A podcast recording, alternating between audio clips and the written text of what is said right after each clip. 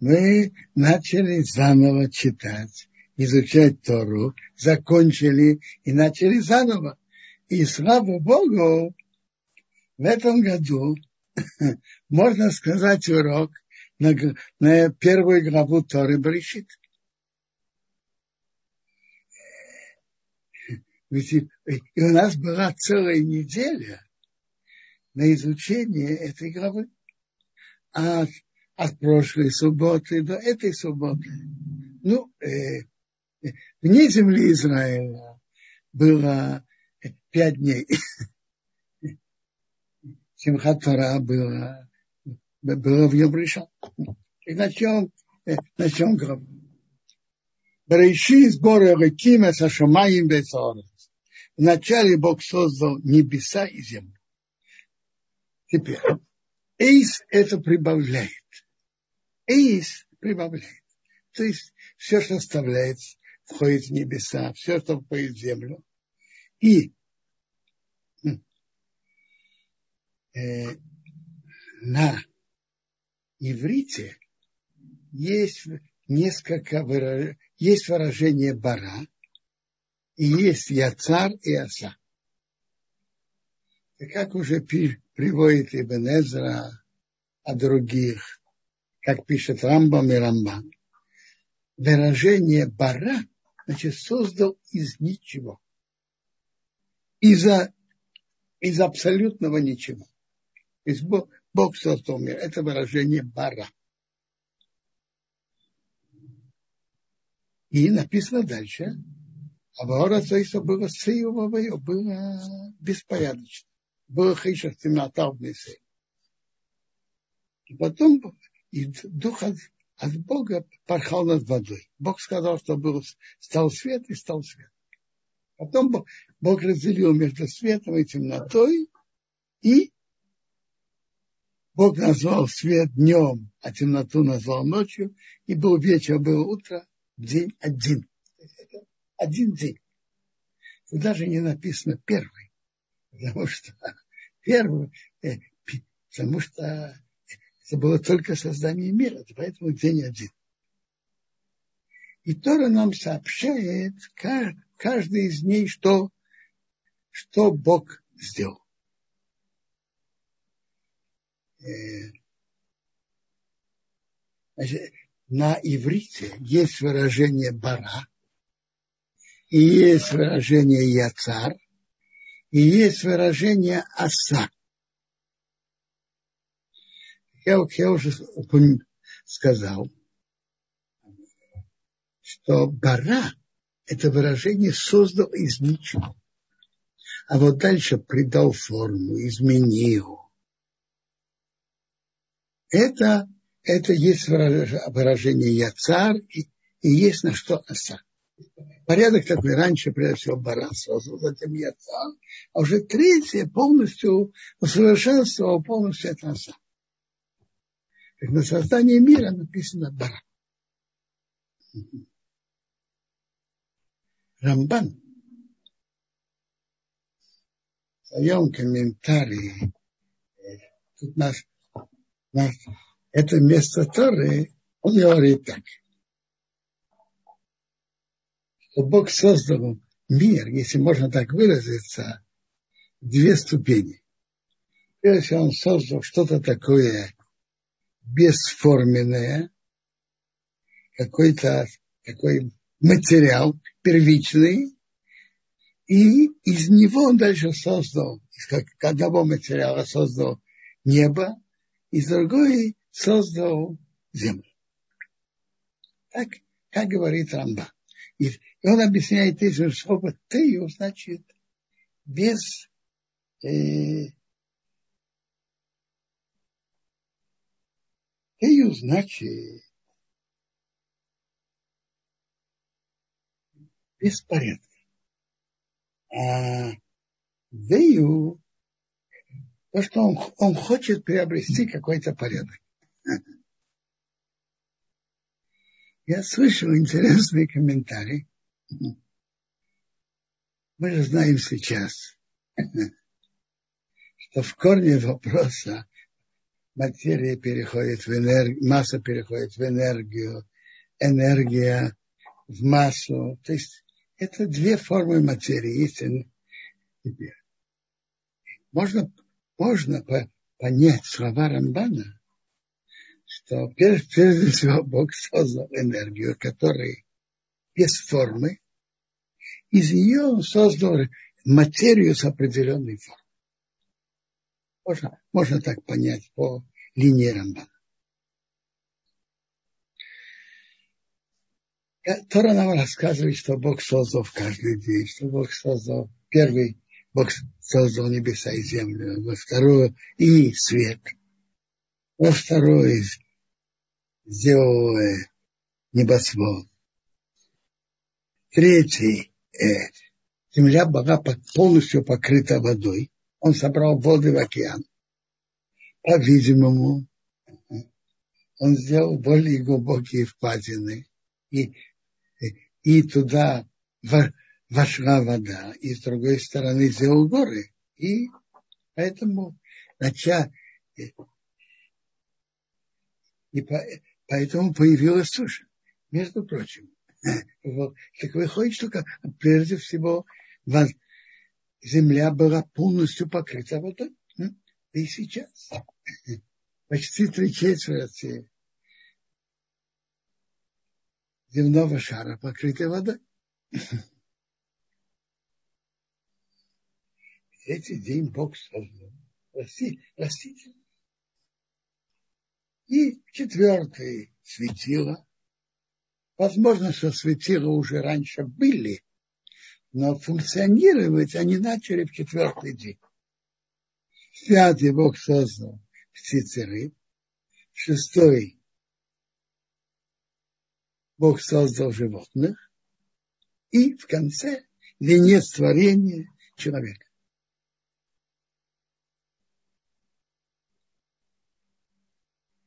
А сотворение человека, то Тора пишет в первой главе, и затем пишет заново во второй главе. Между прочим, что вы знали, что деление Торы на главы сделал какой-то э, христианский монах. И в еврейской традиции э, разделение Тора на вот эти главы, говорим, первая глава, вторая, третья. Так это э, весь Танах поделен на главы, на главы каким-то христианским монахом. И к еврейской традиции это не имеет отношения в еврейской традиции есть свои разделения. Есть деление в Торе на разные отрывки, которые отмечаются определенными интервалами внутри текста Торы. Это так называемые главы есть птуха и есть тума. Как обычно это в наших свитках Торы обычно так – суха это остается э, пустое место в конце строчки, и новый отрывок начинается с новой строчки. А стума есть интервал в середине строчки. Это еврейская традиция. Разделение на такие интервалы. Интересно, каждые шести дней творения – это отдельная глава. Каждый из них начинается с новой строчки. Это называется стума. Мне кажется, что птуха это наиболее более сильное разделение, чем стума. Совершенно, как, совершенно отдельный отрывок. Как? Так, э, Тора рассказывает нам о творении человека в первой главе, затем во второй. И давайте почитаем, что написано о творении человека. Ваивро, значит, Бог, человек – это венец творения. Сказал Бог, сделаем... Ой, знаете что? Я пропустил несколько важные моменты, и я возвращаюсь сразу к этому. Тут написано «Ваемер Бог сказал. Что значит Бог сказал? Кому? То есть и Тора пишет о Боге в том, в такой форме, чтобы мы это поняли, как бы человек выразился, э, как бы мы это выразились об этом. То есть, когда написано в Торе, он сказал, то, есть, то, что он сказал, это значит, он э, приказал, и это стало, он это сделал. Э, в перке, а вот мы читаем, мир был создан десятью речениями. Какие десять речений? Девять раз написано военно, а первый раз написано вое, э, Брейшис. Э, первый раз написано Брейшис. То есть так, в начале не написано военно. Кому говорить? Ведь ничего еще не было. Когда уже что-то было, то приказ Бога, чтобы что-то сделать, Тора пишет, как Ваимер. Бог сказал. А в начале творения я ничего не было. Не было кому говорить. Бог сделал это. Написано в речи сбора, Бог создал. Так Ваимер это то, что Бог это сделал. Э, дальше написано несколько раз творении, э, в, в отрывке о творении написано «Ваяр Реким Китив». Бог увидел, что это хорошо. Что это значит? Он дал оценку. Что это означает? Рамбан говорит так то, что написано, видел Бог, что это хорошо, это означает, что Бог посчитал верным, чтобы творение осталось так, чтобы оно было именно так. Это называется Ваяра Раким Китей. Бог увидел, что это хорошо. Это означает, что Бог оставил это именно так. Возвращаемся к созданию человека который является венец творения. И ради него Бог создал весь мир.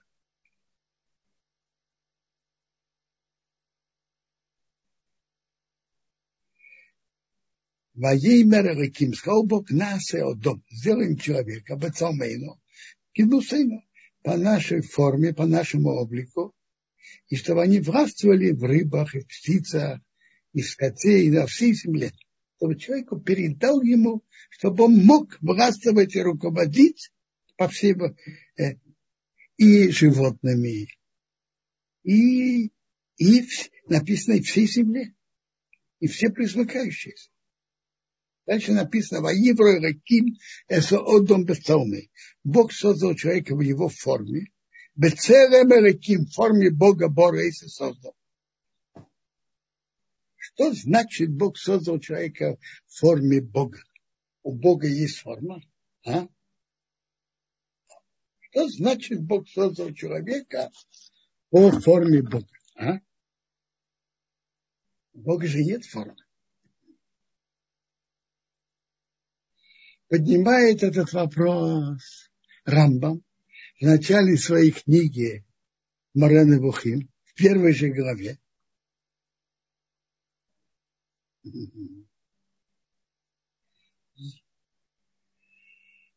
я прочитаю вам по форме, как продолжает э, эту, эту мысль, которая объясняет Рамбам, э, ученик Агро из Вильны, Рабхаим из Воложина в своей книге Нефешахай.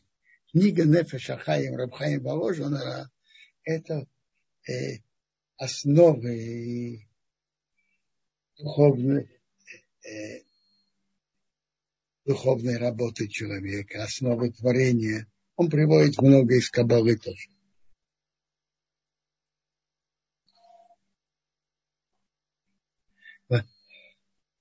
Он начинает так, что слово целым, форма, это из глубоких основ, и большая часть Кабалы идет это объяснять. Но прежде всего простое объяснение. Что такое целое? У Бога что ли есть форма, у него же нет. Написано у Мустархавы, какой облик, это пророк Ишаяу говорит, какой облик вы можете ему э, поставить и сравнить. А что это значит? По форме. Это значит какое-то подобие. Как в чем-то подобие. В есть такое интересное выражение. До миссилик ас мидбор. Я был как кас, такая птица. Птица, которая в пустыне э, стонет, кричит. Так царь Давид говорит, я был похож на вот эту птицу. Дальше просто, я был похож. Ну, значит, Давид был похож, скажите. Э, это означает, что Давида выросли крылья, вырос клюв какой-то птицы. Нет. А что же значит? Его форма стала как форма этой птицы? Конечно, нет. В чем-то он был подобен этой птице? В чем? В чем? Он скитался. Вынужден был скитаться. Как эта птица, которая летит с места на место. Он в чем-то был подобен ей. То же самое по форме и подобию Бога, это значит, какое-то подобие сил, которых Бог передал, духовные силы, которые Бог передал человеку, какое-то подобие э, Богу. Какое-то подобие. Что, что это значит? В чем? В чем подобие человека Богу?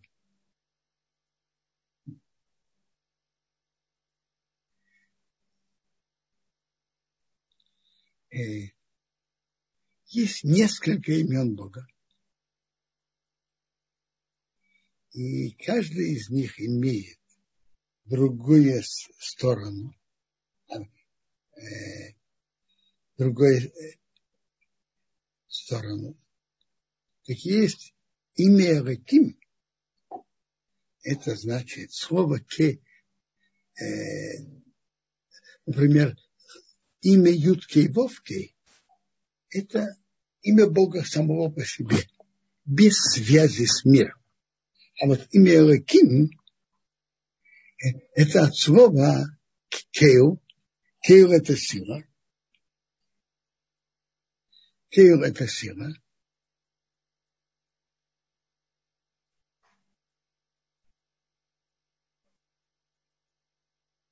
Кейл – это сила –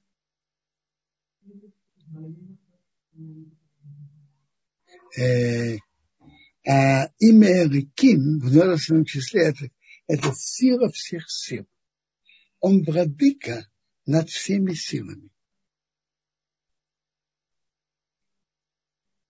То есть Бог хозяин над всеми силами, владыка над всеми. То есть есть частные силы в мира, в мире, а Бог владыка над всеми силами. Это имя Авиким. И интересно, тут не случайно, когда Тора пишет про подобие человека Богу, написано Бецелем Элаким. Я уже упомянул, что есть имя Ашем. Имя Ашем – это имя Бога Ютки и Вовки, Шемавая, который не он сам по себе, его Бог сам по себе. Имя Раким, как он руководит миром, и владыка над всеми силами мира. И тут написано целом Раким. Что же, так я читаю то, что пишет Рабхаим в третьей главе, э, в третьем параграфе первой главы. Подобно этому, как Бог владыка над всеми силами. Интересно, Рабхаим там говорит, что как Бог владыка над всеми силами мира и владыка над миром, это не подобие, как работник создал предмет, и теперь допустим, пред, э, Скалер сделал стол. Стол сейчас не нуждается в столяре. Он существует сам по себе. А когда Бог создал мир, существование мира каждую секунду Бог поддерживает. А если бы не было этого поддерживания, мир бы перестал существовать. То есть Бог – это сила всего, что есть здесь в этом мире.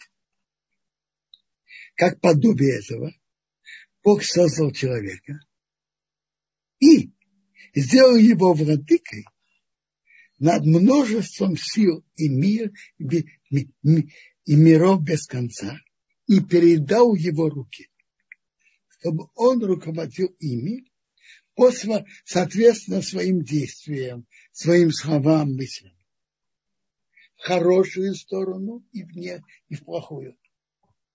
Также человек своими, то есть Бог дал человеку свободу выбора. Это единственное творение, единственное во Вселенной, кто имеет свободу выбора. Птицы, рыбы и животные свободы выбора не имеют. Они живут по своим инстинктам ангелы, которые Бог создал, как написано в Мидраше, во второй день, тоже свободы выбора не владеют. Они духовные творения, но свободы выбора у них тоже нет. А вот человек, человека Бог создал свободой выбора. Я читаю дальше. Своими действиями, словами и мыслями хорошими – он дает силу, много силы миров, святых, и прибавляет их святость. Он приводит посук Ишаяу. Я вложил мои слова в твои уста. Сажать небо, основа, основывать землю. Гемора же говорит, что твои сыновья не твои сыновья, а строители они строят миры. Что это значит? Человек своими хорошими действиями, духовными, духовными строит массу миров, укрепляет их. И, на, и наоборот, действиями, словами, мыслями нехорошими, он ломает святые миры и если можно так сказать, делает более темно, уменьшает их свет и святость. И дает силу не, э, не, не, нечистым э, местах не, нечистых. То есть человек, Бог передал в руки человека удивительную могучую силу. Своими добрыми делами человек строит духовные миры, а плохими действиями он разрушает, уменьшает свет в этих мирах. И этим в какой-то мере человек подобен Богу. Э, и поэтому упоминается имя, имя Эреким, что это значит хозяин всех сил, из который руководит миром и влияет на него, поддерживает его существование. Так как Бог поддерживает весь мир, он передал в руки человека, что он своими хорошими действиями укреплял и поддерживал. Дух, э, поддерживал духовные силы в мире, поддерживал эти силы, увеличил свет в мире и в, во всех мирах, а и наоборот, нехорошими действиями уменьшал их свет. То Бог передал в руки человека могучие силы. Сделал ему какое-то подобие, что он влияет на миры, как Бог руководит и влияет на все миры. И в этом, поэтому это называется, что Бог создал человека целым великим, по облику, по форме, по подобию Бога. Какое-то подобие. есть у Бога нет э, ни, никакой материальной формы, как, как мы знаем. Но какое-то подобное.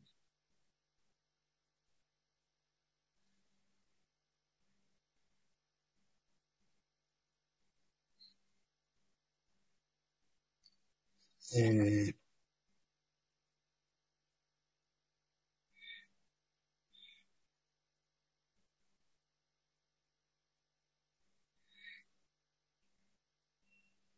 написано, что Бог закончил творение мира за шесть дней. И Бог закончил седьмой день работы, что он сделал, и отдохнул в седьмой день от всей работы, что он сделал. Бог благословил седьмой день, Вайкадеша то осветил. Потому что вы еще с нем он отдохнул, Микол Малахти от всей работы, а что Барой Реким что Бог создал делать. Что значит? Значит, написано, что закончились небеса. И земля, и все их армии закончились. Бог закончил в седьмой день работу, что он сделал, и отдохнул в седьмой день. Значит, Бог отдохнул в седьмой день. Бог устал, и он нуждался в отдыхе. Конечно, нет. А что же значит Бог отдохнул? Это открывает нам понимание, что вообще означает работа в субботу. Мы же отдыхаем в субботу. Наподобие того, как Бог шесть дней творил, а в седьмой день отдыхал. Значит, отдыхал. Не творил ничего физически нового. Не творил ничего нового. И мы отдыхаем как бы подобно тому, как Бог отдыхал. Значит, Бог отдыхал. Он не создал ничего нового. О чем это говорит? Что такое работа в субботу? Работа в субботу – это не именно работа, от которой человек физически устает. Нет. Бог же определенно не устал.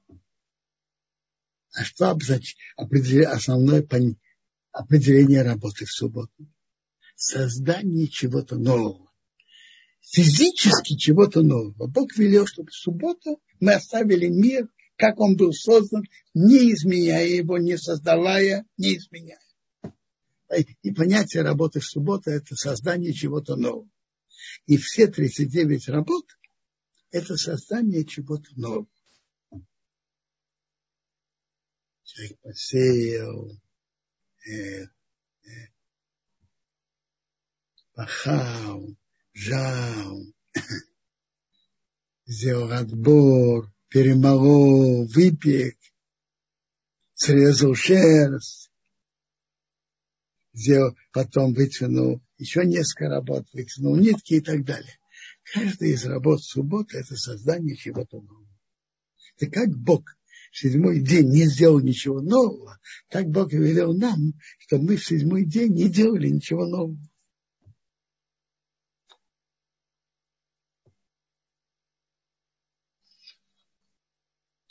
Тора во второй главе пересказывает заново как Бог творил. Тоже интересно. Э,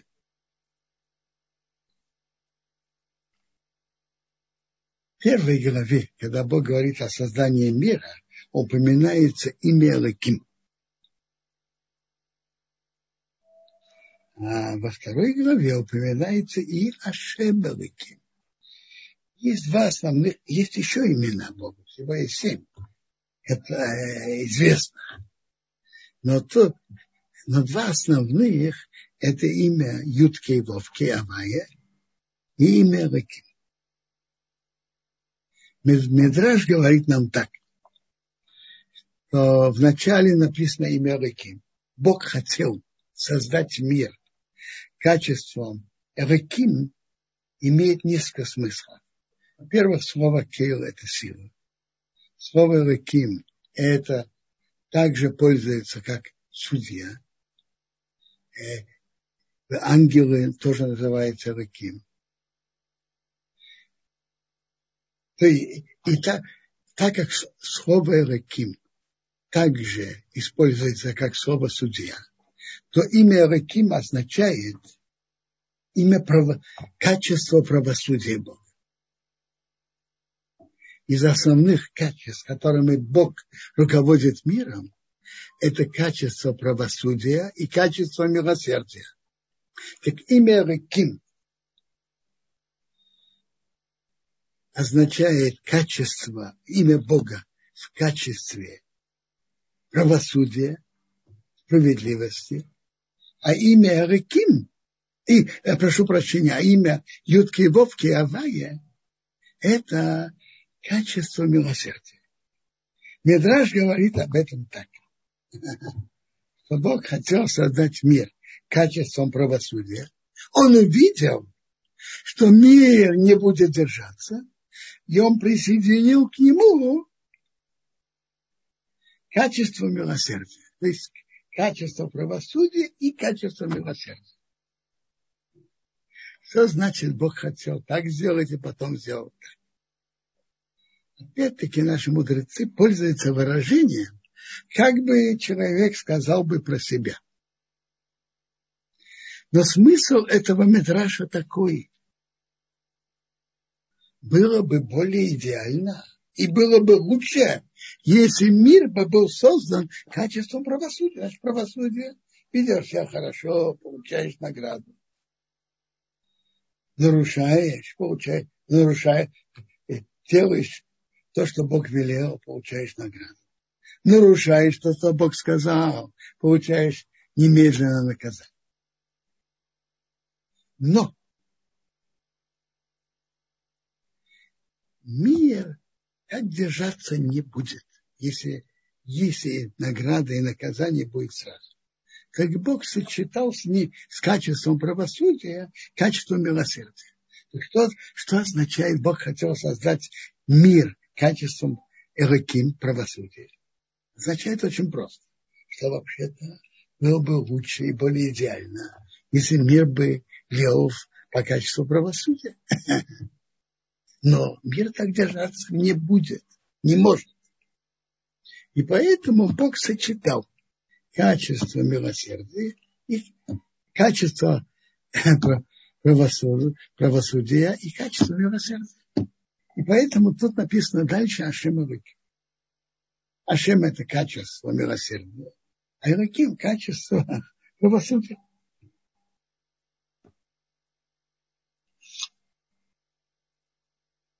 Дальше Тора нам рассказывает, что Бог сказал первому человеку Адаму одно указание, один приказ. Он сказал так, и всех деревьев сада ты можешь есть. Знание добра и зла не иди от него. Потому что в день, что ты будешь есть от него, ты умрешь. Рамбан говорит, что значит день, что ты будешь есть, умрешь. Это означает, ты будешь заслуживать смертной казни. День, когда ты будешь есть.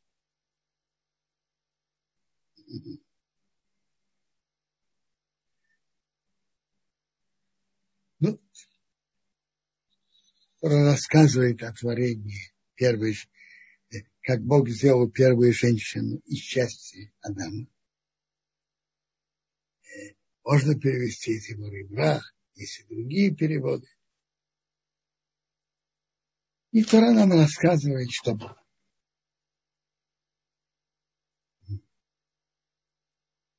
змей подошел к женщине, говорил с ней, уговорил ее, чтобы она поела от этого плода этого дерева. И, а потом она, она уговорила мужа.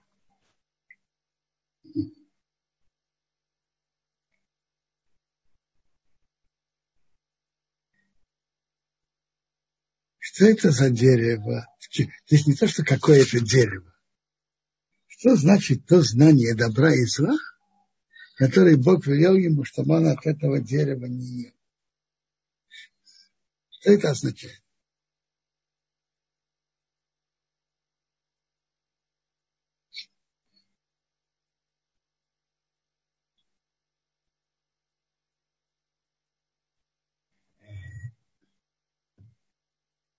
То, что первый человек Адам был создан с выбором, это же определенно.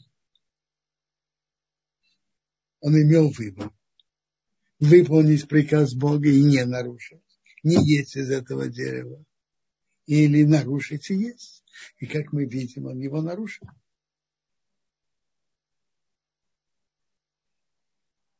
Но что тут было? Что, в чем было тут, что изменилось в первом человеке Адаме и во всем мире после того, как он это нарушил?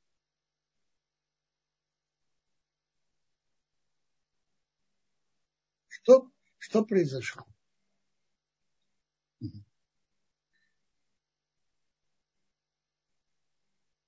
Этот, этот вопрос поднимает тоже Рамбам в начале своей книги Морена Бухим.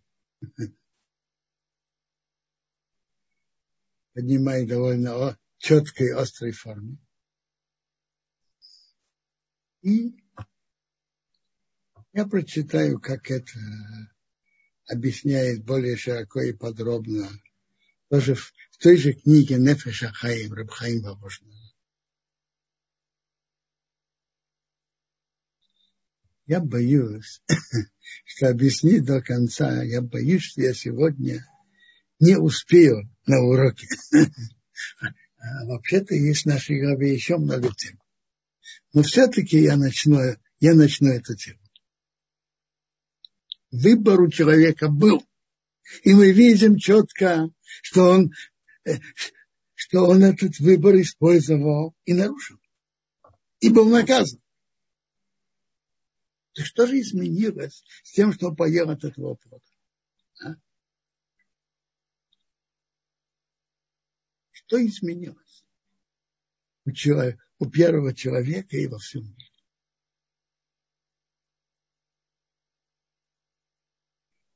Выбор был у, о, у первого человека тоже. Но есть разные формы выбора. Ну, и у нас, в нашем мире, тоже есть разные формы и разные уровни выбора. Но у первого человека его форма выбора была совсем другой, с которой мы вообще не знакомы.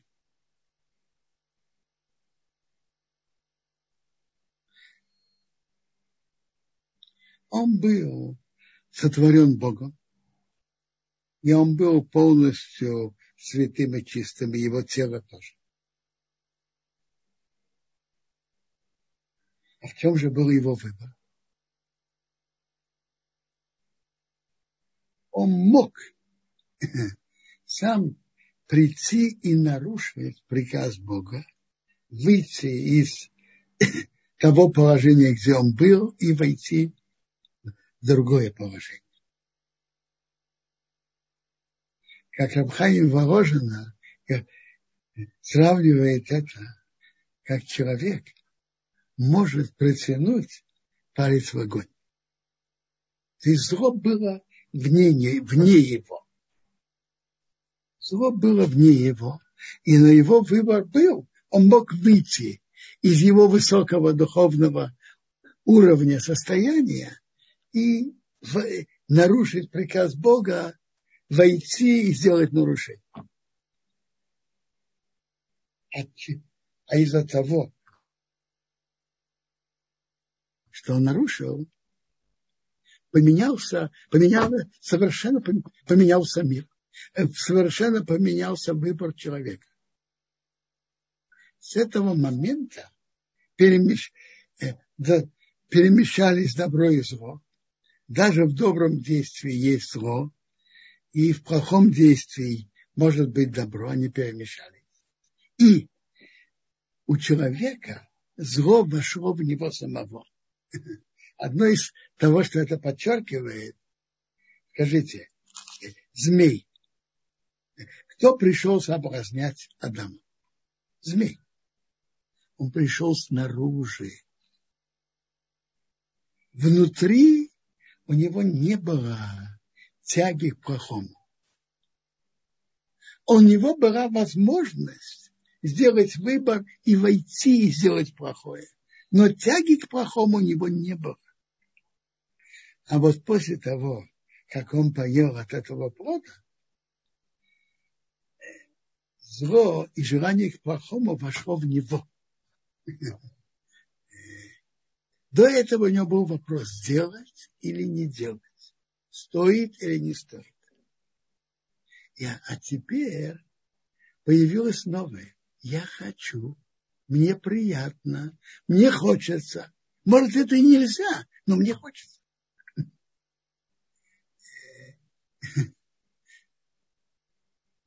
То есть совершенно изменилась форма выбора. Вообще-то форм выбора есть много, но тут, тут совершенно очень коренным образом поменялась форма выбора.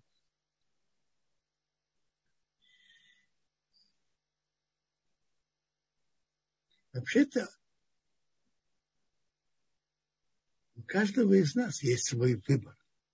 Конечно, выбор – это основа творения и основа, основной стержень, на чем крутится жизнь человека. Рабиша Хайм Вацатович говорит, что Бог создал мир, чтобы одарить человека наибольшим добром. Значит, какое добро? Чтобы человек получил добро, которое ему полагается по справедливости, не как подарок, не как подачку, не как подарок, а как то, что ему полагается и за труд.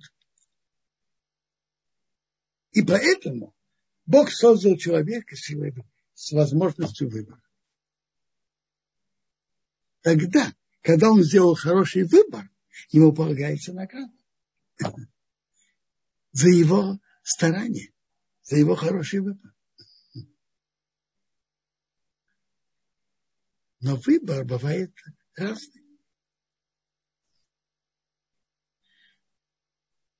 Во-первых, Равдеслер Зацал обратил внимание, что у каждого человека есть своя точка выбора.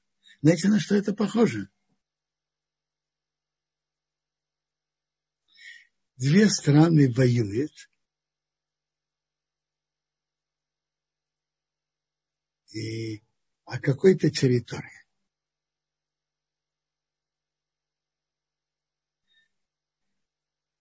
Одна из стран захватила такую-то часть и воюет об остальную часть. Она хочет завоевать больше. Вообще-то война идет на всю территорию. Но в данный момент эта страна уже заняла до, этой, до, до, этого, до этого места.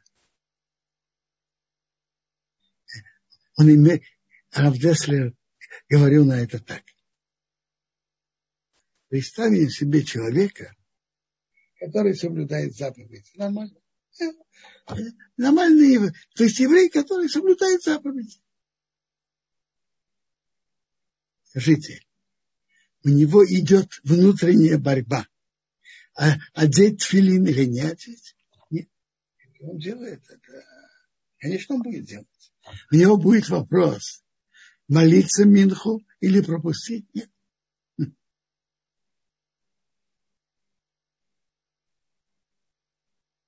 А вот, например, плакать о разрушении храма и чувствовать большую боль об этом, он это не настолько чувствует, чтобы плакать об этом. Это выше его точки выбора. А одевать филин и молиться, и, и молиться Минху, не пропускать ее, даже это не очень неудобно, это ниже его точки выбора. Это он уже определенно сделал. А плакать о разрушении храма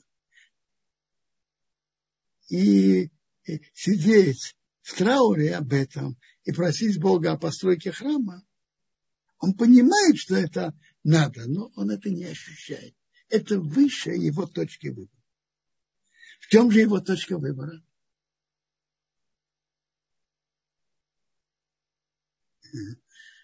Его точка выбора – молиться более сосредоточенно или меньше. Его точка выбора э, он установил себе часы учебы, учиться. А как раз дела подгоняют, и хотелось бы чем-то, хотелось бы еще время заняться делами для, для парносы, для заработка. Пожертвовать этими часами учебы, как, как, каким-то временем из того, что он выделил сам для учебы, или не жертвовать. Тут идет борьба. Да или нет. Ну, как и страны, которые между собой воюют, когда бывает, что захватывает и, и еще еще часть территории, она уже твоя. Там уже война не идет, она уже захвачена. Так и человек, когда он привыкает делать еще, еще мецву, это уже его захваченная территория. И так далее, и так далее. Доброе утро, добрый день, дорогие слушатели. Продолжаю урок, но прежде всего я хотел бы остановиться на том, что мы прошлый субботу, субботу или вне земли Израиля на завтра э. Э, в Симхат Тора. В Симхат Тора у нас был в Шаббат, а вне Исраиля, э, прошу прощения, нет, нет, нет, э, у всех, у всех прошлый Шаббат мы перешли на зимний сезон, у всех, у всех в Шаббат в Шминяцерес мы перешли на зимний сезон, и начали говорить Маши Моруах у Мери Дагеш.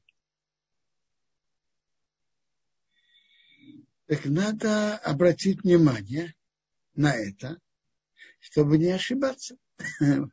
Раз мы перешли на зимний сезон, то надо помнить, говорить Маши Моруах у Мери Дагеш. А что происходит, если человек ошибся, и говорил, как он э, упоминал, как он, как он молился раньше. Что тогда?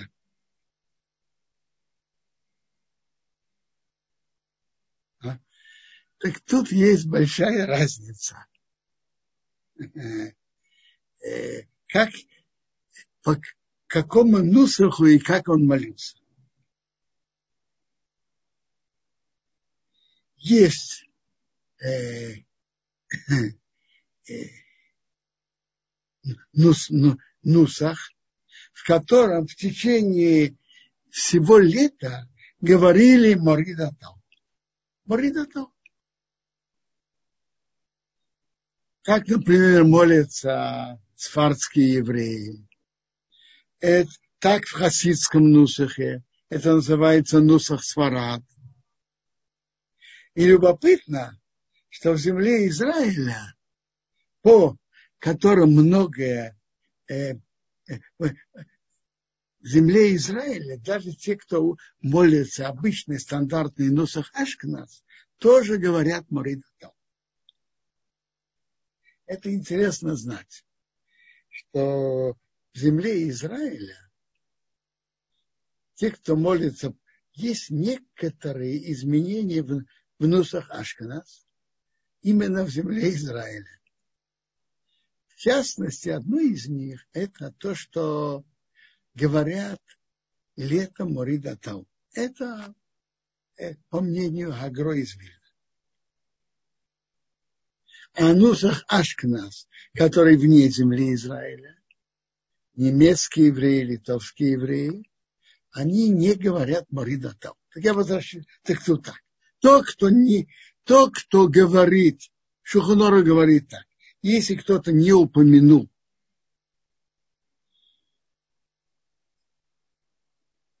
Маши Баруах умерит Дагеш. Значит, Маши Баруах это не актуально, упомянули или нет.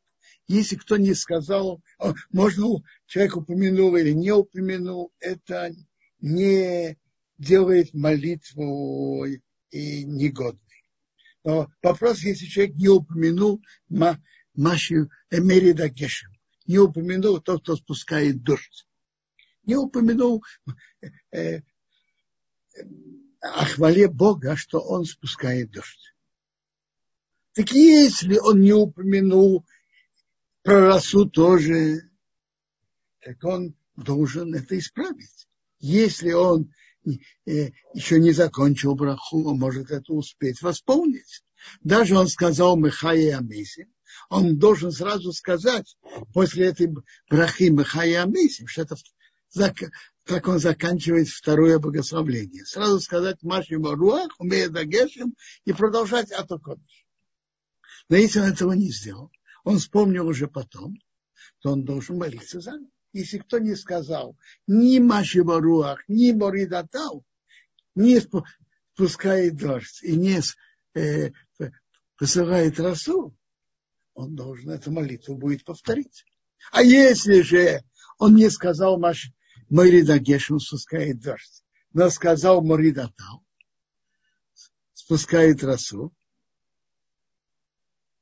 то молитва кошерна.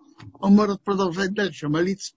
А если он еще не закончил второе богословление и не сказал имя Бога во втором богословлении, пусть упомянет, пусть упомянет, э, вставит Маши Руах, умерит Агиш. А если он уже закончил вторую браху, то все. То молитва засчитывается. Я повторяю. Если он не сказал Маши Руах, умерит Агешем, спускает дождь, но сказал Моридатау, молитва его э, кошерная и засчитывается. А если он не сказал ни то, ни то, ни Морида Гешем спускает дождь, и не Морида Тал, и он стоит где-то уже в середине, уже где-то в третьем богословлении, то он должен начать молиться заново. Э, всем, всем это ясно? На практике я уже сказал, что Нусах Сфардим, сфардских евреев, и Дота Мизрах, они всегда говорят, э, они говорят Морида Таулета. И Нусах Сфарад, хасидский Нусах, говорят Морида Таулета. Нусах Ашкнас в, в земле Израиля говорит. А Нусах Ашкнас вне земли Израиля не говорит. То есть практически повторить молитву при такой ошибке надо только, те, кто, только для тех, кто молится Нусах Ашкнас вне земли Израиля и не говорит Муридатом. Все, все ясно?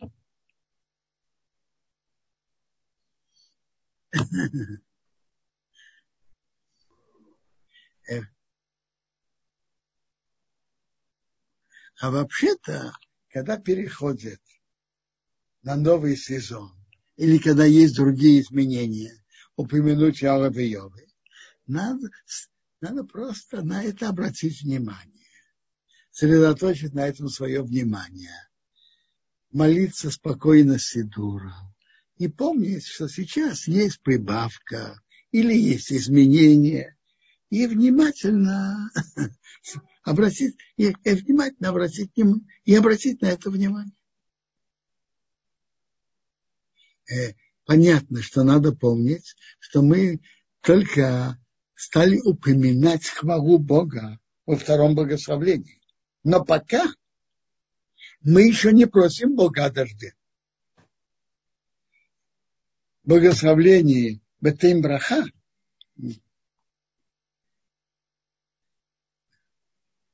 там, где говорят, э, просят дождь, мы еще не просим Бога о дожде. Когда мы будем просить Бога о дожде, так жители земли Израиля начнут просить Бога о дожде. Знаете, когда? Через неделю на выходе в Мариве, на выходе в субботу. Правило такое, начинают просить Бога о в земле Израиля 7 Хашвана. Почему именно 7 Хашвана? Когда-то было так, что многие евреи приходили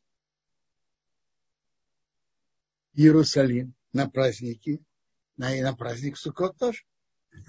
И они должны были вернуться обратно. И наиболее большая община еврейская вне земли Израиля была община евреев Вавилона. И Талмуд говорит, что не, мы еще не, мы начинаем хвалить Бога, что Он спускает дождь, но просить Бога о дожде мы еще не просим. Мы ждем, пока евреи Вавилона вернутся с земли Израиля и дойдут до Ефрата, вернутся к себе. А, а до этого мы не просим Бога, мы не хотим просить Бога о дожде. Наша молитва будет принята.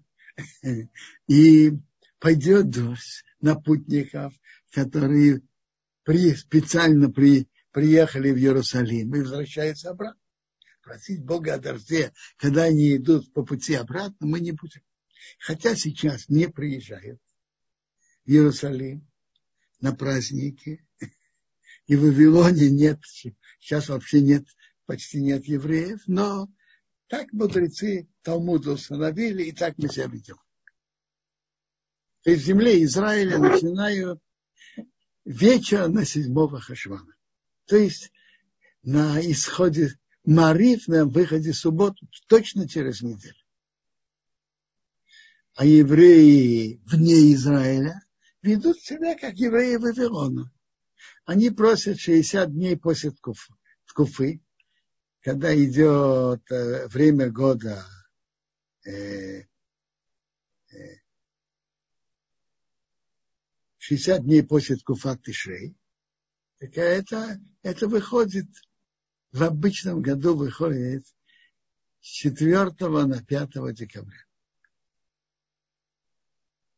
А до этого не просит Бога о дожде.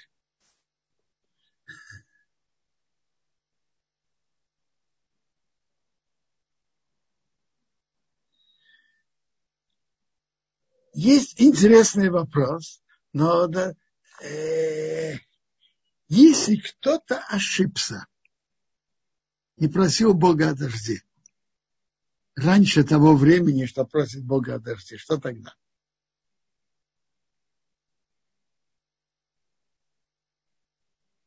Молитва засчитывается или нет? Понятно, ошибаться не надо. Но если кто-то ошибся, приводит от Эпшема Залмана Эрбаха Зацар, его мнение было, что раз в общем-то время, э, а нет, э, это касается, я сейчас говорю про жителей земли Израиля. Про жителей земли Израиля, которые ошиблись и так просили, мнение Эпшема Залмана Ойабаха Зацар было, что они молиться еще раз не должны, потому что время уже время, что нужен дождь. Но мы не хотим просить Бога о дожде, пока путники не вернутся обратно. Это про жителей Израиля. Про жителей вне Израиля, как там закон, я не знаю. Но нормально, я думаю, что люди не ошибаются. Продолжаем темы недельной главы.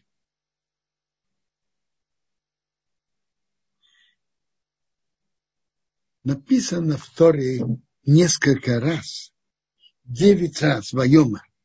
Бог сказал, что был свет, стал свет. Бог сказал, э, что земля выпустила растения и, и так далее. Всего девять раз. Тот, кто будет аккуратно читать нашу главу, найдет там девять раз. Перкея вот мы читаем в пятой главе. Басаром Амарот Невраорам. Десять раз э, сказаний был создан мир. Мы же только что сказали, что есть только девять. Девять раз написано Вайомар Бог сказал. Комментаторы говорят очень просто. Написано девять раз Вайомар сказал. А десятый раз это само создание мира написано Брейшин Борелаким. Вначале Бог создал. То есть, что значит вообще Вайомар сказал? Кому он сказал? Это значит, Бог, э, Тора пишет про, про действие Бога, как бы вы сказали про действие человека. Когда у человека есть его люди, которые его слушают. И как мы говорим, что он что-то изменил. Он им приказал, сказал, и они стали так себя вести. И они стали так действовать. Так и Тора напис, пишет слово «воем». А в начале творения мира, когда ничего не было, кому говорить? Поэтому, поэтому там не написано «воем» рассказал. Потому что еще ничего не было. Не было кому говорить. Брейчин Бора Реким – это десятый раз. Перкея, вот там написано, что Бог создал десятью речениями, создал мир, чтобы дать добрую плату тому, кто поддерживает существование мира, который был создан не просто так, десятью речениями Бога. Я уже сказал, что десятью речениями не просто, не буквально как у нас, но это десятью то, что Бог сделал в мире. На языке человека мы бы сказали, что он сказал. И Тора так написал. Чтобы нам было понятно, что, что было.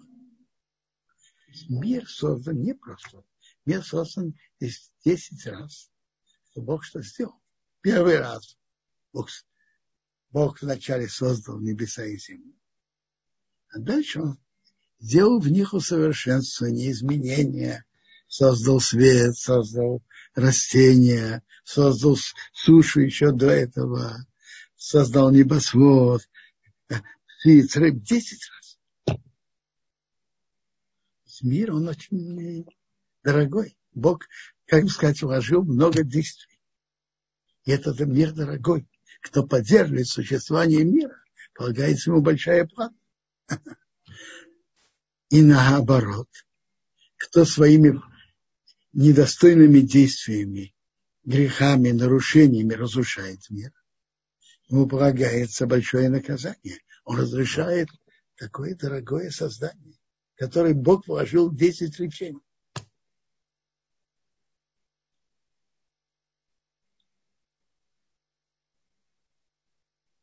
Э, пишется дальше несколько раз.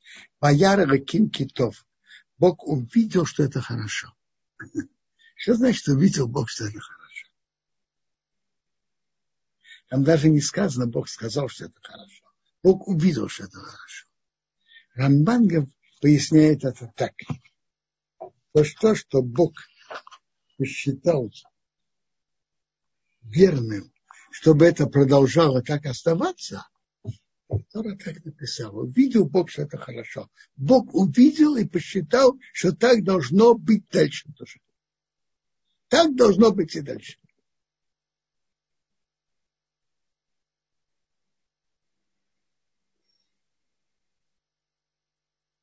Э, интересно. Написано несколько раз, увидел Бог, что это хорошо. Один раз в конце творения, уже когда закончилось творение, творение Богом человека, написано «Ваяра кимескова шер осо». Бог увидел все, что он сделал, вины тейвме Это очень хорошо. То есть, отсюда написано, что это хорошо. А когда уже было создано все творение, закончено, тогда написано, что это очень хорошо. И Бог оставил само творение, так как он его создал.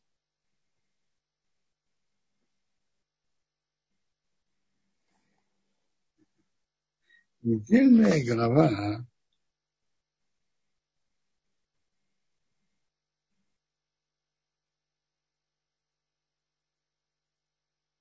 Недельной главе я хотел бы остановиться на интересном вопросе.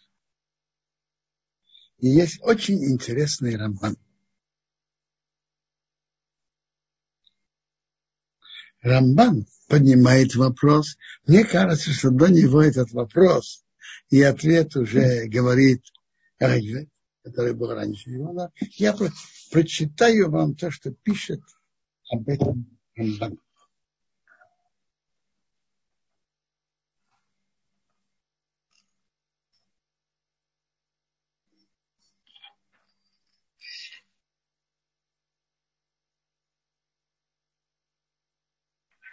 И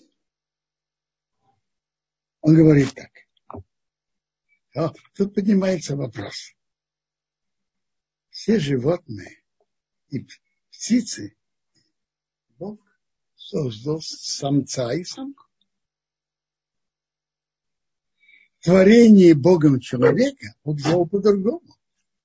Он создал Адама, а потом из части его, допустим, может быть, из ребра, Бог сделал э, женщину. Почему? У человека Бог сделал по-другому, чем у птиц, э, рыб и животных. Почему? Почему всех он Бог создал самца и самку? Животных, птиц. А человека он создал Адама, а из части его сделал Хаву. Он на это отвечает,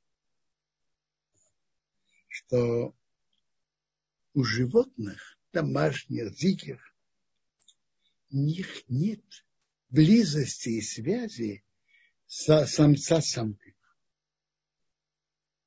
Самец имеет отношение с какой-то самкой, что он находит, и они расходятся.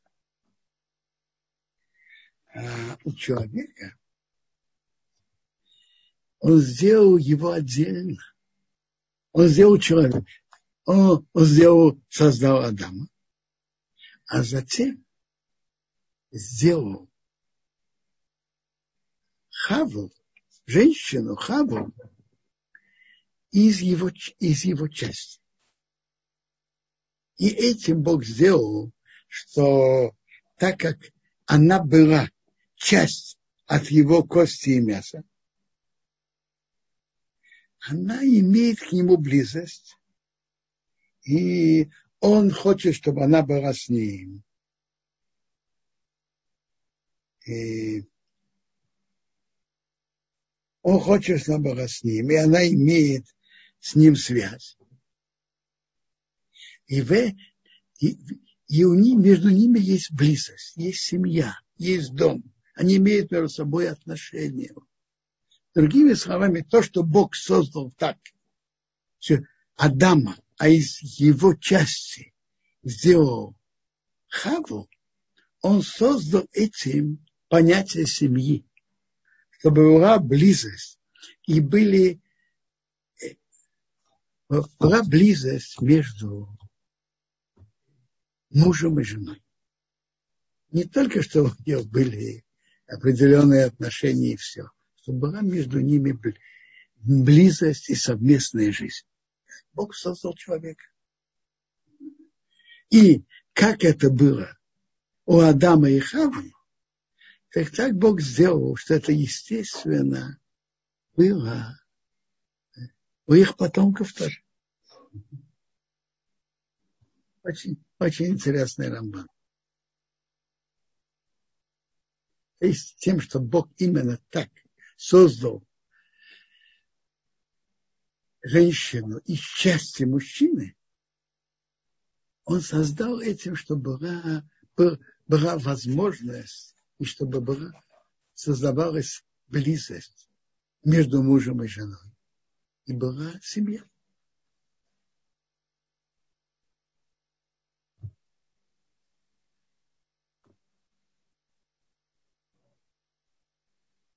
В нашей главе говорится о грехе и духовном падении первого человека Адама.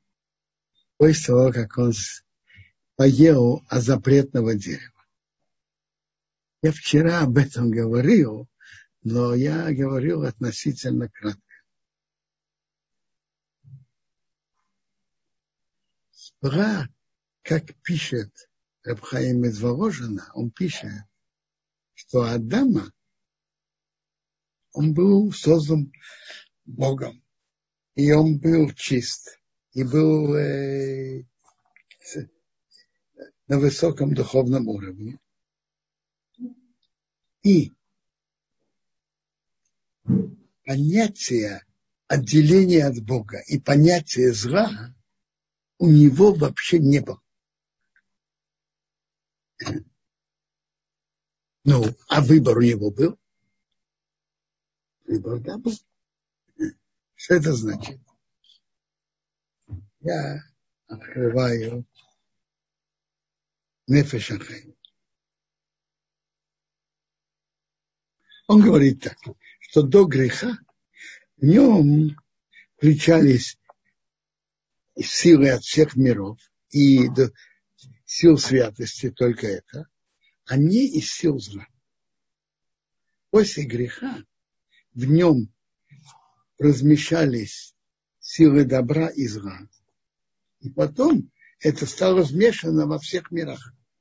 Он же включает себя от всех, от всех миров он с ними связан. И они пробуждаются и меняются соответственно его действию. И это дерево познания добра и зла. Ребята, до, до греха определенно он имел силу выбора. И как мы уже говорили, стержень создания человека, стержень его – это сила и возможности выбора. Выбирает добро или зло. Человек есть. В этом он особый и всех творений в мире. У животных они живут инстинктами, у них нет выбора. У ангелов тоже нет выбора. Они духовные творения. У них нет понятия нарушить приказы Бога. А у человека он знает, что есть приказ Бога, и есть возможность, потенциал нарушить. Человек имеет выбор. Сделать то, что Бог приказал, или нарушить. Выбор был. Он имел выбор. Повернуть себя, куда он хочет. К хорошему или, или к плохому. И это основа творения. Стержень, на чем держится творение. И мы это видим. Он же согрешил. Но принципиальная разница была между Адамом, выбором первого человека Адама и нашим выбором. Его выбор не был, что у него внутри были силы добра и силы зла. Нет, э, силы зла внутри его вообще не были. Он был совершенно прямым, только от сил святости и добра. И все его вообще его содержание было только прямое и чистое. Без смеси к, к, к другой стороне вообще, к плохому. Но силы зла были, были, они существовали. И они были сами по себе. Но они не были внутри, внутри Адама. Они были снаружи. А в чем же был его выбор? войти в силы зла или не войти. Рабхайм сравнивает, как человек может протянуть свой палец в огонь или нет.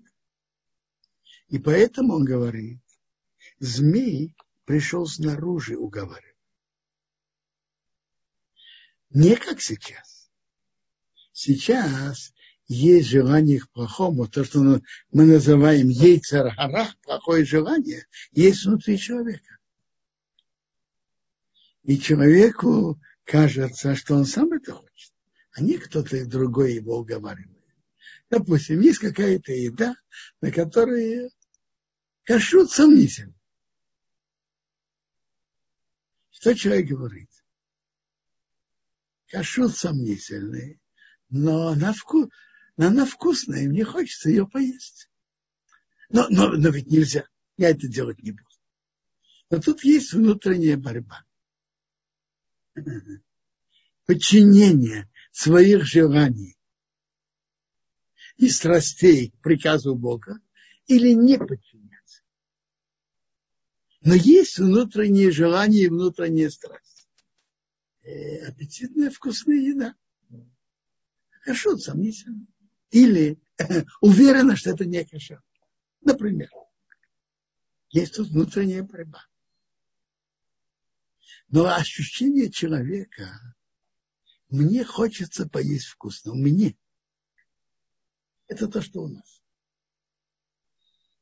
Когда зло вмешало, э, перемешалось внутри человека. У человека есть яйцер то, доброе желание, яйцера, плохое желание. А у первого человека Адама было по-другому. Он был полностью внутренне чистым и святым, только от сил святости. Но он мог войти внутри сил зла. Имел выбор. Другого, выбор совсем другого уровня.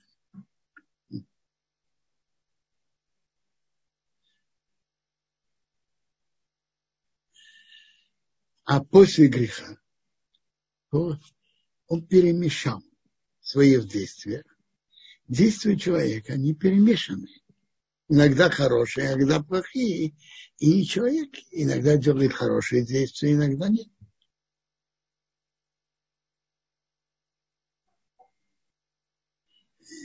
То есть изменение было в том, что он вмешал силы зла внутри себя и, соответственно, весь мир. И уровень бы и выбор стал совсем другой. Человек начинает говорить, а я хочу то-то, то-то. Это, это мне хочет. Он хочет. У первого человека Адам это не он. А выбор бывает разный. Но даже и у нас выбор тоже бывает разного уровня. Как Арав Деслер зацал говорит об этом, что есть точка выбора. Что такое точка выбора? Каждый человек и, или от воспитания, или от работы над собой, он находится на определенном уровне. Есть действие, что он это делать, нарушать не будет. В настоящем положении. У любого человека все может, человек может меняться. Поэтому есть сила выбора. Но в настоящий момент он это точно делать не будет. Нарушать это он не будет.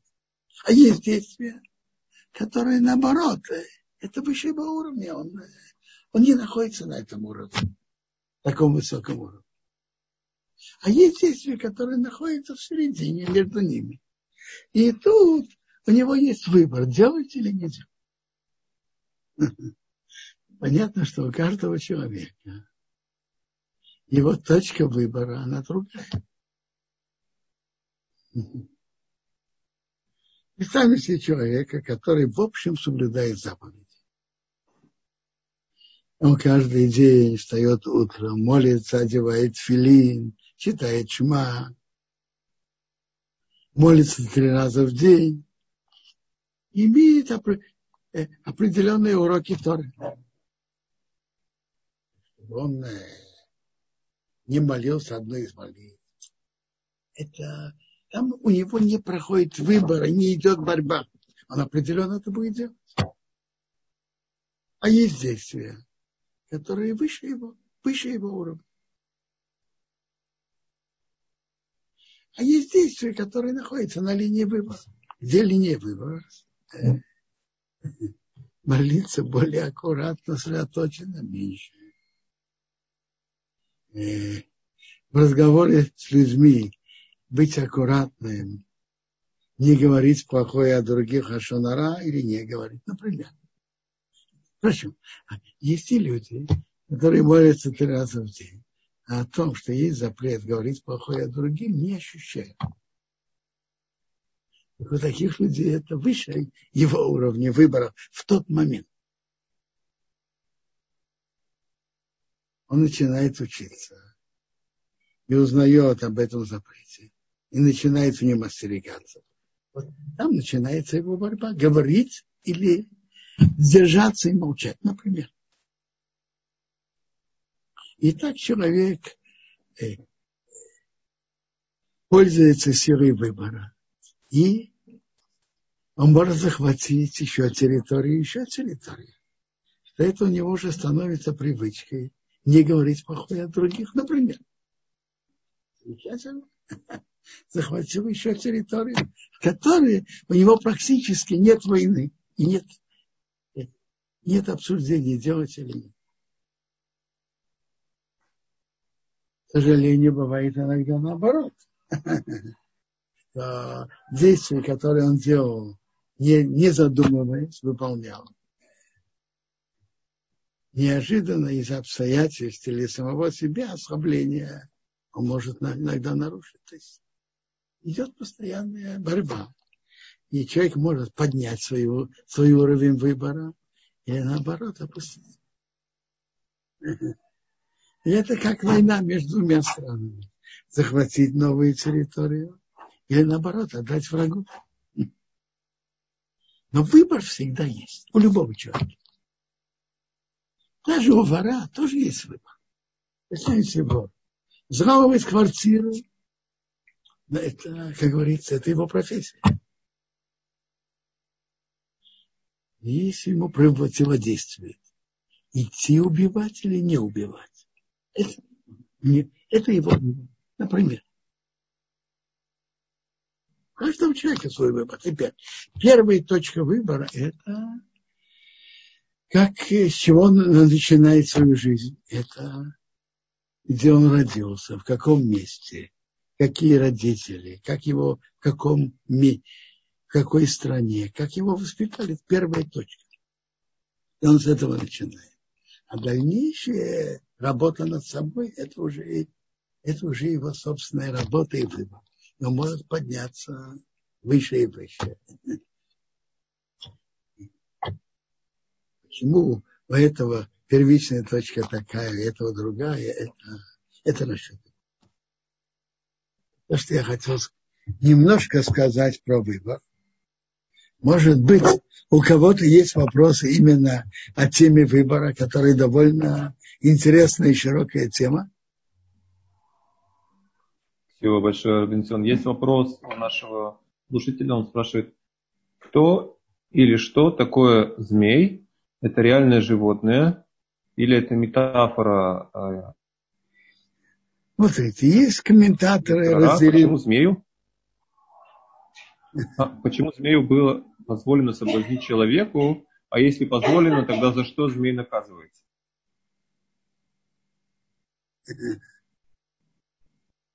Смотрите, есть мнение, что это метафора, это сила зла. Есть такое мнение у комментаторов. Есть некоторые комментаторы понимают это буквально. Но что значит сила и возможность? Сила и возможность может и есть, но он уже сделал плохое.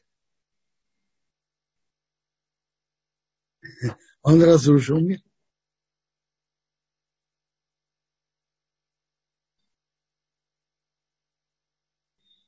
С например, идет по линии, что это, как Гемора говорит, у Яйцероре, у Сотну Маохамовес. Это плохое желание.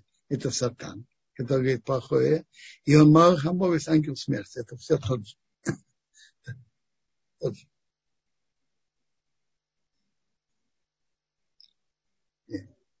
Ну, вопросы о выборе есть еще? Сейчас, пожалуйста, Шлома, вопрос на тему того, что Равлинсон сейчас сказал. И, пожалуйста, если есть, вас готовы услышать. Шлома, вы включены. Здравствуйте. Здравствуйте. Правда, не совсем про выбор, а вот именно про змеи. То, что...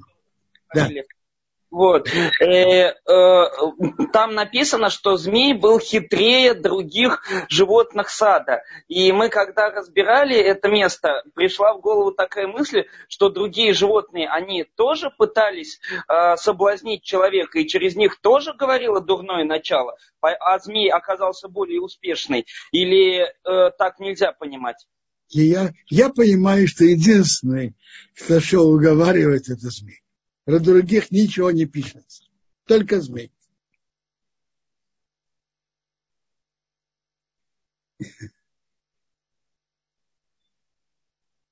Еще вопросы про выбор?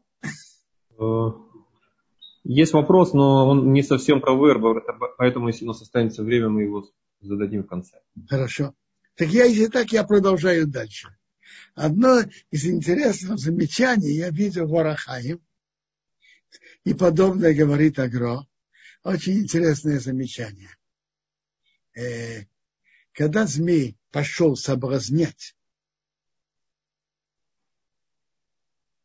Хаву, первую женщину, с чего он начал?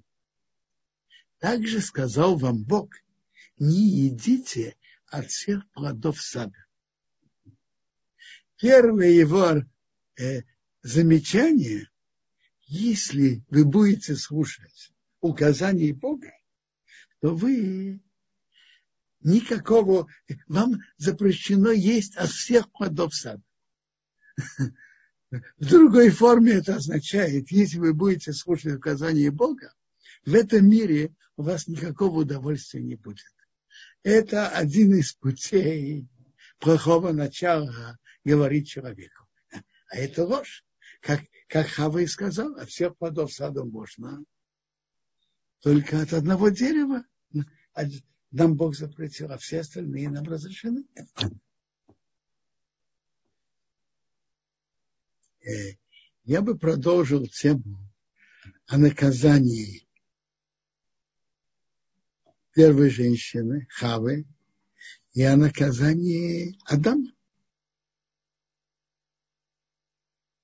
Вообще надо знать, что основная линия наказания, э, награды и наказания у Бога – это мера за меру. Это большая линия у Бога. И в хорошую сторону, в награду, и в наказание. Если у человека приходят какие-то неприятности, видно из Геморы Брахот, что человек продумал, что он делал плохого, что ему это полагалось мера за мир. Это, это большая линия.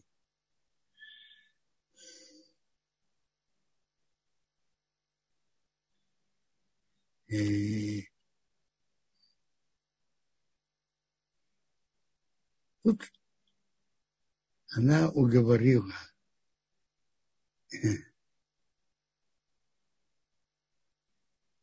Адама, так, одно из ее наказаний было, ну, из ее наказаний было э, муки, у нее будет менструация. Будет трудности заботиться о детях. И это действительно не, нелегко. Арбо арбе ицвейнех, бехейрейнех. Беременность беременность тоже это нелегко.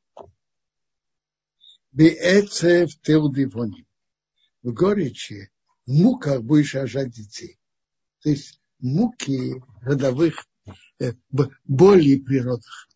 Это очень тяжелые боли. И зависимость от мужа. Берыших чукосах. Мужу желание, его им, что Бог он будет властвовать над тобой.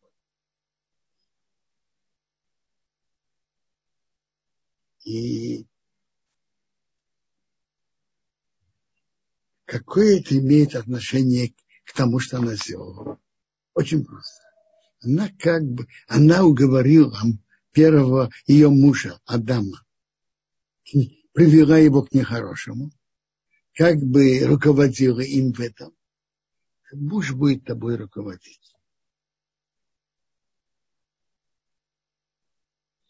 Я понимаю, что эти наказания, по большой мере, это не только наказание, но это и исправление тоже. Перейдем к наказанию Адама. Потому что ты слушал голоса твоей жены то есть а не голоса Бога, и ел от дерева, которое я тебе велел не есть, земля будет проклята из-за тебя. Бейцавон ты харену с горечью ты будешь ее есть, коль Михаеха, все дни твоей жизни. Векейтва гардарт от смеха, у тебя будут расти колючки. Будешь есть трав, травы поля.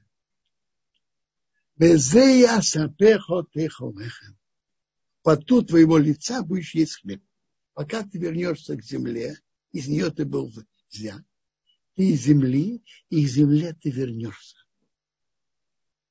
То есть э, смерть, что человек стал смертным.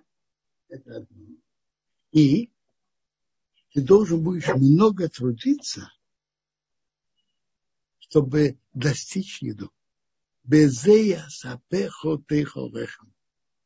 Поту твоего лица будешь есть хлеб. Это наказание. Но это в первую очередь исправление. Если человек был бы на более высоком уровне, был бы духовным до, до этого греха, он мог бы заниматься духовным больше и не должен был так трудиться, чтобы иметь для себя пропитание.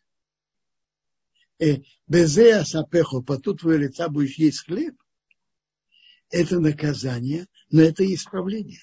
Из-за падения уровня человека, чтобы он не делал плохого, важно, чтобы он трудился для пропитания. Это исправление.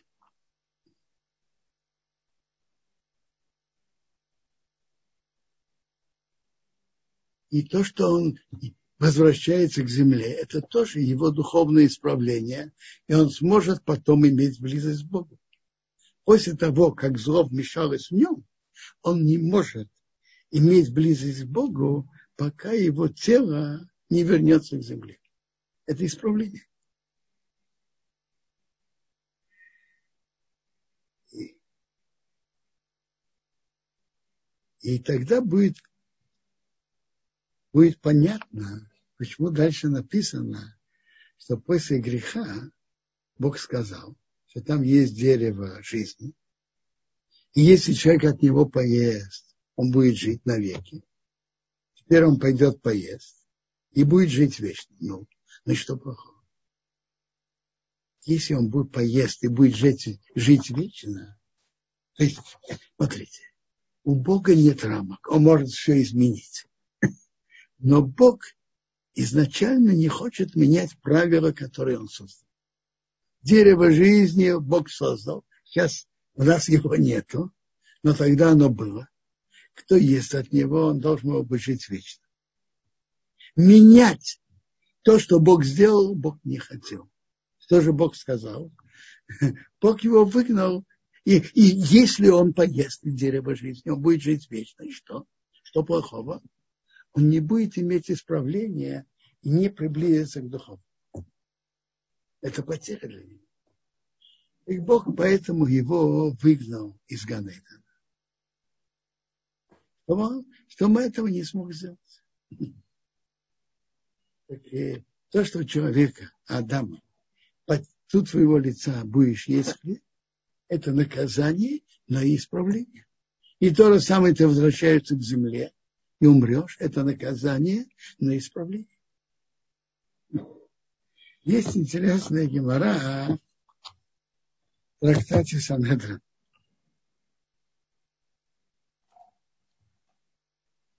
Гемора говорит так. И Адам Риомау Юрад. Человек. Кол Адам Омар Бероза. Кол Адам Риомау Юрад. Каждый человек создан для труда написано в Иев, Адам Рамал Юра, я не знаю, чем трудиться. Рамал П, трудиться ртом, устами или работать. Гмара говорит трудиться ртом. Теперь чем? Гимара говорит, что если человек будет заниматься Торой, то Каждый человек должен трудиться. Но если он будет трудиться Торой, то в какой-то мере вот это проклятие поте твоего лица будешь есть хлеб, это него будет осадок.